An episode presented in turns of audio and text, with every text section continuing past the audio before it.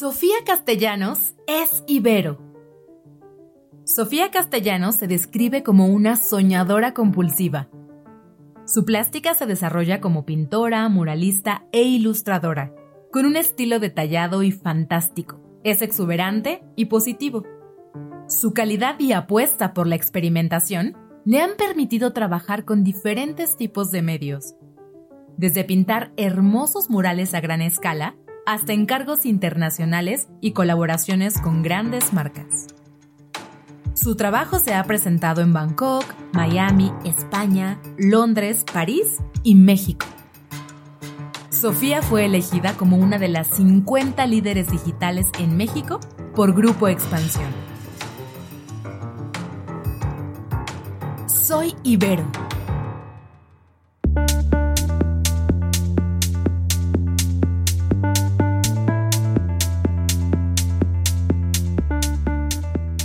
Castellanos, egresada Ibero, gracias por volver a tu casa, a tu alma mater. Estamos contentos de tenerte aquí. Y la primera pregunta obligada es, ¿por qué estudiaste diseño gráfico y por qué en la Universidad Iberoamericana? Hola, muchas gracias por invitarme. La Ibero es un lugar donde fui muy, muy feliz. Y la verdad, te voy a ser sincera, yo quería estudiar artes plásticas. Eso era lo que realmente yo quería estudiar, pero me dio muchísimo miedo estaba muy chavita y pues obviamente pues, existe este estigma de que no, no es tan fácil vivir del arte. Entonces lo que se me hizo más cercano fue el diseño gráfico, pero honestamente hoy creo que fue lo mejor que pude haber hecho porque todo lo que hago ahorita, el diseño me ha ayudado muchísimo a, a integrarlo más y hacer proyectos más, pues más ricos, yo, yo quisiera decir. ¿Y por qué la Ibero? La verdad creo que fue una bonita casualidad porque número uno era la que me quedaba más cerca de mi casa. Para mí era muy importante no tardarme tres horas en llegar a la escuela. me gustaba mucho el programa y la verdad es que yo vengo de una prepa muy chiquita, entonces quería tener esa experiencia de pues una universidad grande donde pudiera conocer mucha mucha gente. Entonces, pues por casualidad llegué a la Ibero, pero pues fui fue una gran decisión. Sofía, para que te ubiquen, tus colegas Ibero y la comunidad en general fuera de la Ibero, hay mucha de tu obra y de tu arte en las calles, en exposiciones tal cual de arte, pero también en nuestros productos de consumo. ¿Dónde los encontramos para que te ubiquen? Pues mira, justo ahorita hay una colección de la que estoy muy, muy orgullosa. Es una edición especial de tazas de chocolate abuelita que es una edición especial que llevan haciendo, si no me equivoco, en ya como cinco años, me parece, y es una colección de seis tazas y un plato que está inspirado en Frida Kahlo y estoy muy, muy feliz porque para mí Chocolate Abuelita es increíble, es súper mexicano, es como una marca que conocen muchísimas generaciones, entonces pues si van ahorita al súper o por ahí van a ver mis tazas. y la verdad es que sí, justamente este tipo de proyectos es lo que el diseño gráfico me dejó hacer, combinar esta pasión de la ilustración con el diseño. Entonces, pues no sé, hay muchos murales por ahí míos, este... Zapatos. Zapatos. sí, hace algunos años también hubo una campaña, como en 2018, 17 me parece que fue de Bombay Sapphire, que era un colectivo de arte que se llamaba Steer Creativity, y yo era la, la muralista del colectivo, entonces pude hacer empaques para las botellas, hice murales, hice intervenciones en vivo y pues así hay muchas, muchas... Ha habido muchos proyectos padres, pero sí, las marcas son algo que me ha impulsado mucho en mi carrera. Oye, pero hay un camino que, que sigue, sigue siendo tu lado artístico y te fuiste a estudiar pintura, dibujo e historia del arte a Florencia. Claro. En un momento. ¿Por qué decidiste Florencia? ¿Qué, qué te faltó? ¿Qué extra querías agregar? Pues fíjate que más bien yo siempre desde que entré a la universidad tenía esta cuestión de que yo quería también hacer ilustración, pintura y todo esto. Y la verdad dije, pues ¿por qué tengo que escoger una? Puedo tener diseño y también puedo hacer lo demás. Entonces, mientras estuve en la universidad, pues tomé muchos cursos de técnica y cuando terminé la universidad, pues me quería sacar esa espinita de pues estudiar pintura y arte súper clásico, entonces decidí ir a Florencia a un curso que me habían recomendado mucho Y la verdad es que se, se aprendí bastante, como que así pude tener un poco de esa experiencia de carrera de bellas artes, pero complemento de diseño. ¿Qué espacios recuerdas en la Universidad Iberoamericana que te dieron paz o te dieron amigos o es donde más tiempo pasaste cuando estudiabas? Porque conocemos los talleres de diseño, ¿no? Claro. Casi solo les falta cama. Sí, Entonces cuéntanos esos Sí. espacios que, que te recuerdan esos tiempos en los que soñabas claro. estar donde estás hoy. Pues mira, para mí, la Ibero, hay, hay lugares muy especiales para mí. Bueno, uno que tengo que aceptar que era de los lugares donde más estaba era la terraza porque me encantaban los chilaquiles. de hecho, creo que en mi primer semestre fui tanto a los chilaquiles que ya fue como, no, me tengo que poner a dieta mañana. Pero hay, es que hay muchísimos lugares. Me encantaban los talleres de, de diseño interactivo. Me encantaba ir a Capeltic en la mañana, como que siempre tenía mi ritual de ir por mi café antes de empezar mi clase de las 7. Siempre iba en todos mis breaks a la fuente con mis amigos. Y bueno, me encontraba con mis amigos de otras carreras. También jugué tenis, entonces me encantaba ir a la cancha de tenis, que ahora creo que hay muchísimas canchas, pero cuando yo estaba había bien poquitas. Entonces, pues era una travesía de que subir toda la, toda la escuela para llevar, para llegar a las canchas de tenis. Pero sí, pues creo que donde más estaba era en la fuente, honestamente. ¿Y Sofía, reprobaste materias? Pues no, pero estuve cerca. Hubo una que estuve cerca de reprobar, pero creo que realmente era porque no, pues no sé, creo que en caligrafía no es mi fuerte, entonces no sé si era un poco porque echaba un poco de desmadre o, o no sé, pero creo que la calificación que más bajo me fue fue en, en tipografía. en una clase de tipografía, pero, pero fuera de eso, la verdad es que me gustaban mucho las clases. ¿Cuál recuerdas eh, en particular o a un profesor en particular que sin saberlo en ese momento, hoy lo recuerdas como una experiencia que sí te formó, como alguien que te dijo las palabras exactas que a la hora de estar en, Sí. en el campo laboral comprobó lo dicho? Claro. Mira, hay muchos profesores que me acuerdo, pero hay- hay uno en específico que, que me dio un diseño que se llama Leonel Kelly. No sé si todavía esté, pero me, me acuerdo mucho que me llevaba muy bien con él y, y creo que en el diseño que me tocó con él tuve proyectos que me gustaron mucho. Como que realmente los proyectos que hice ahí sí los recuerdo porque pues obviamente cuando estás en la escuela hay cosas que pues te gustan y cosas que no, pero me acuerdo que él como que sí me enseñó un poco este lado de, a ver, puedes ser teo- teórico y estás aprendiendo, pero también lo puedes hacer tuyo. Entonces, me, me gustó bastante. Y si no me equivoco, creo que en su clase me metí a un concurso que era uno para un festival de cine para hacer un, un cartel.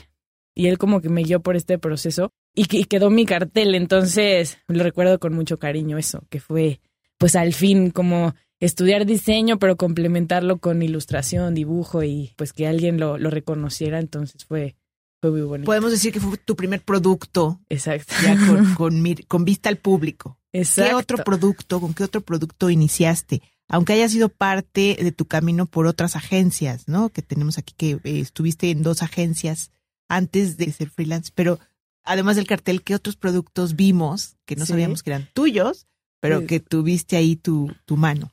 Claro. Hay, hay otro que me acuerdo que también hice en la Ibero, que aparte fue una entrega para una clase, porque e- e- eso me gustaba, que había varios profesores que te decían, bueno, vas a hacer tu entrega, pero nos vamos a meter a un concurso. Entonces, pues ya era un poco más real la entrega que estabas haciendo. Y hubo uno en específico que fue el 120 aniversario de Cerveza Indio, que pues obviamente sonaba súper bien porque tenías que realizar una etiqueta que tuviera que ver con una tribu urbana y el premio pues era obviamente que pues que tu etiqueta fuera parte de esta colección. Y bueno, yo que quedé seleccionada y aparte, una parte increíble del premio es que tenía 1500 cervezas durante un año. Entonces, pues ese año fui muy popular en la escuela, ¿Y llevaba te las cajas. acabaste? no, yo, yo sola no, pero literalmente regalaba cerveza por todos lados, entonces fue un gran año para mí, pero sí. Esa fue otra experiencia que me gustó, que bueno, eran 120 ganadores, pero aún así, pues hice todo el proceso de metodología para entregarla, para, para realizarla, para diseñarla y verla al final, eh, pues en un producto que pues sí consumía, evidentemente, fue muy, pues fue, fue muy especial, entonces creo que esos fueron como los dos inicios de cuando estaba en la escuela que, pues como que también te, te ayudan a, a creértela un poco, porque una cosa es estar aprendiendo y otra cosa es ya, pues estar allá afuera en el, pues en el mundo, ¿no?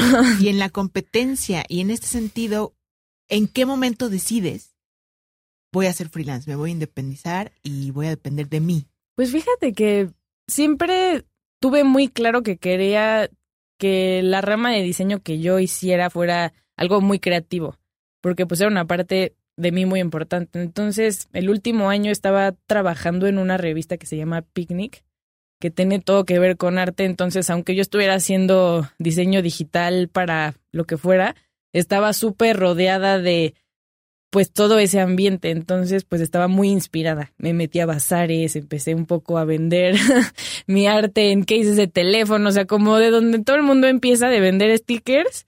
En ese año empecé un poco. Y mientras, pues sí estuve haciendo freelance. Y me acuerdo que el último año fui a una semana del diseño a una conferencia donde había un exalumno que era artista, que había salido de diseño. Y pues que obviamente cuando vi lo que él había hecho, pues me inspiré muchísimo porque dije, wow, o sea, es como un poco el camino que a mí me gustaría seguir. Es un, un artista que se llama Gildo Medina, que también es gran exalumno. y estuvo padre porque tuve la oportunidad de trabajar con él en su estudio como un año, mientras era freelance y mientras estaba en la revista y con él. Y pues obviamente después de eso dije, ya, o sea, yo no puedo regresar a una empresa a trabajar, tengo que dedicarme a lo mío y pues poco a poco así, así fue.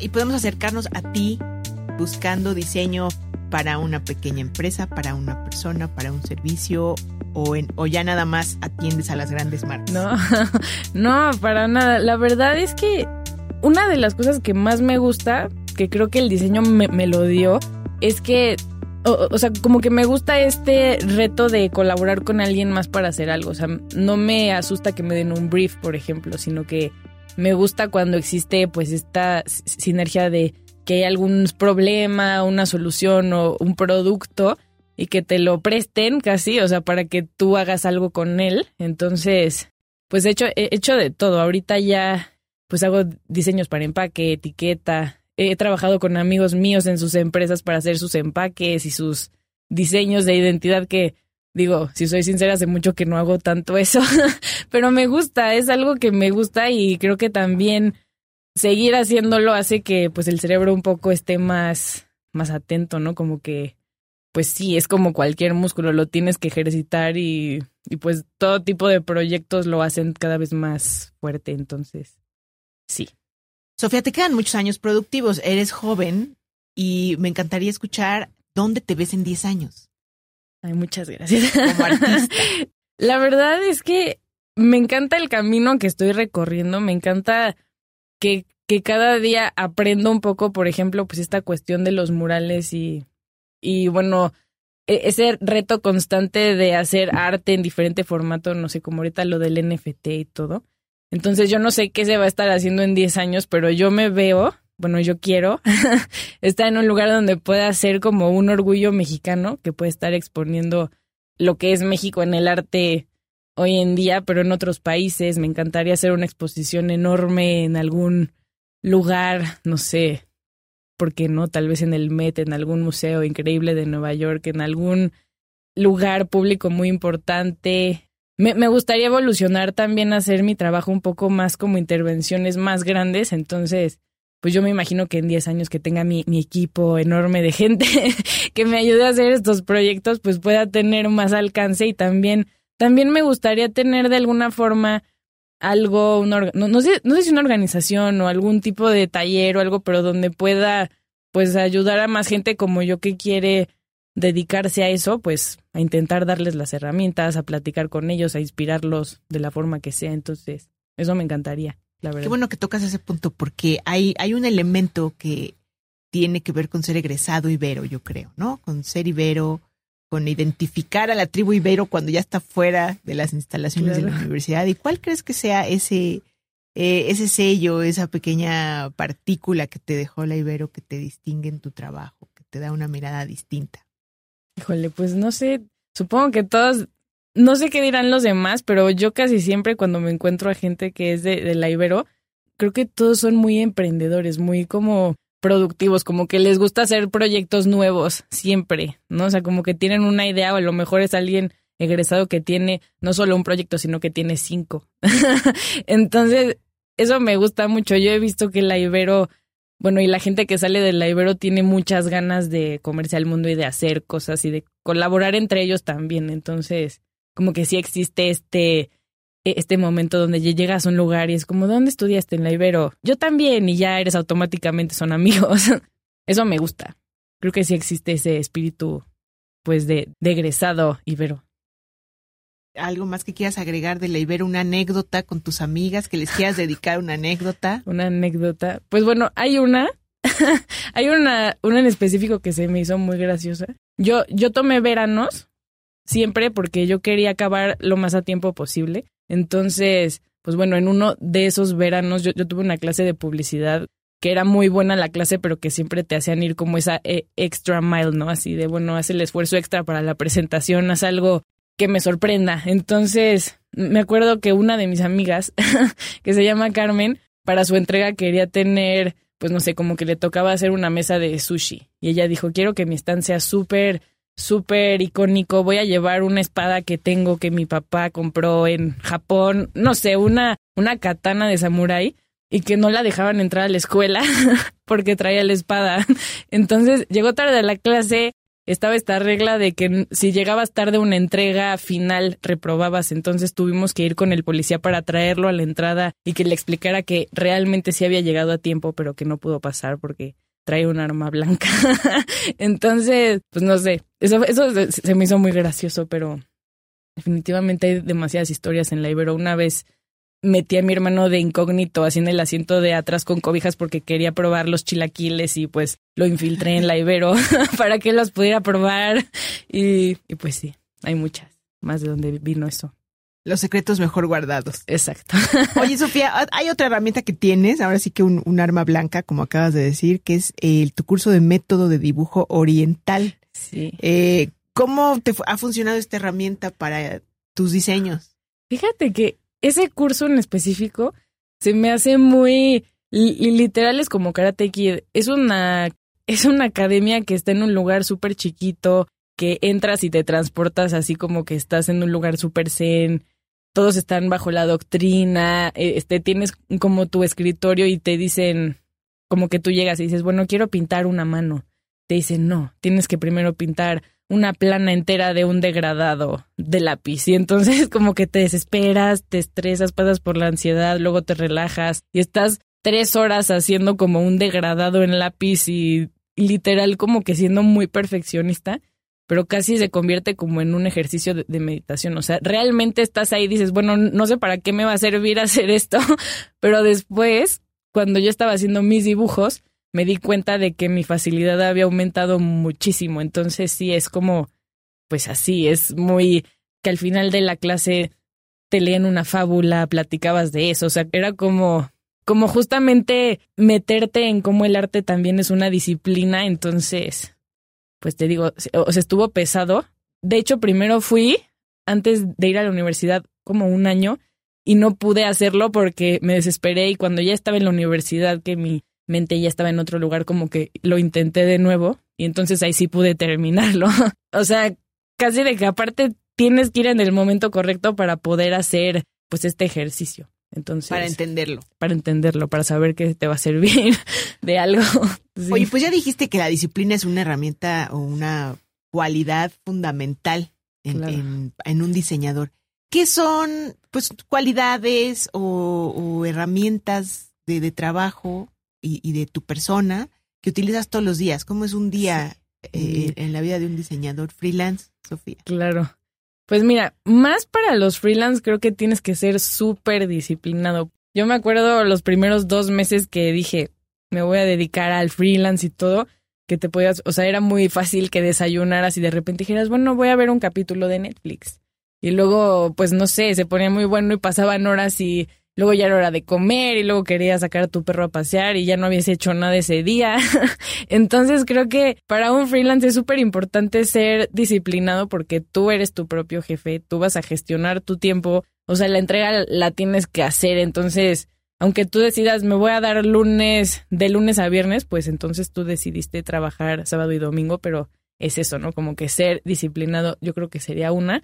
Creo que también, bueno, en mi caso soy muy perfeccionista y siempre lo he sido, entonces creo que ser tu propio jefe te hace trabajar mucho más que la gente que trabaja en un lugar porque al fin y, al fin y al cabo todo depende de ti. Tú eres el amo de todos los detalles del proyecto, entonces pues bueno, eso también, ¿no? Como que ser muy atento al detalle, creo que sí, como lo dicen todos, la magia está en los detalles siempre. Y o el diablo está en o el diablo está en los detalles también. Y también creo que es un, no sé, yo la verdad me encanta, ya no podría trabajar de otra manera porque me gusta también sentir esa libertad, que a pesar de que a veces pues estoy trabajando más tiempo que otros amigos, yo me siento que soy la dueña de, mi tiempo, entonces pues es algo que también es muy gratificante porque te puedes echar tu cafecito, si quieres ir a hacer ejercicio, si te quieres ir de vacaciones, puedes ir, o sea, es, pues es, digamos, es un, es una, pues es una ruta que sí es una vida de mucho trabajo, pero es un, trabajo que te hace muy feliz, entonces, pues sí. Supongo que es un poco work, de workaholics felices ser, ser freelance. Y ya nada más para terminar, confírmanos, si tuvieras que volver a elegir una universidad, ¿volverías a elegir la Ibero? Sí, la verdad sí. la verdad sí, yo me la pasé súper bien ahí y fueron años muy bonitos que de donde también hice muchísimos amigos, entonces pues es un lugar que no cambiaría por ningún otro. Y me da mucho gusto también como que estén haciendo pues siempre cosas para que siga siendo pues tan bonito como era antes. Gracias, Sofía. Gracias por volver. No, gracias a ti por invitarme. Soy Ibero es un podcast para reconocer y visibilizar la labor de los y las egresadas que trabajan todos los días por una sociedad más justa, libre y solidaria. Soy Ibero. Disponible la primera temporada en plataformas de audio y en el sitio ibero99.fm. En los podcasts de Ibero.2 vamos tras la innovación Ponte al centro de las charlas de Almond Hernández con líderes poco comunes de organizaciones civiles y activistas en el podcast Tiene Onda. Escucha su primera temporada en plataformas de audio y en ibero2.cloud. Ibero.2. Música para pensar.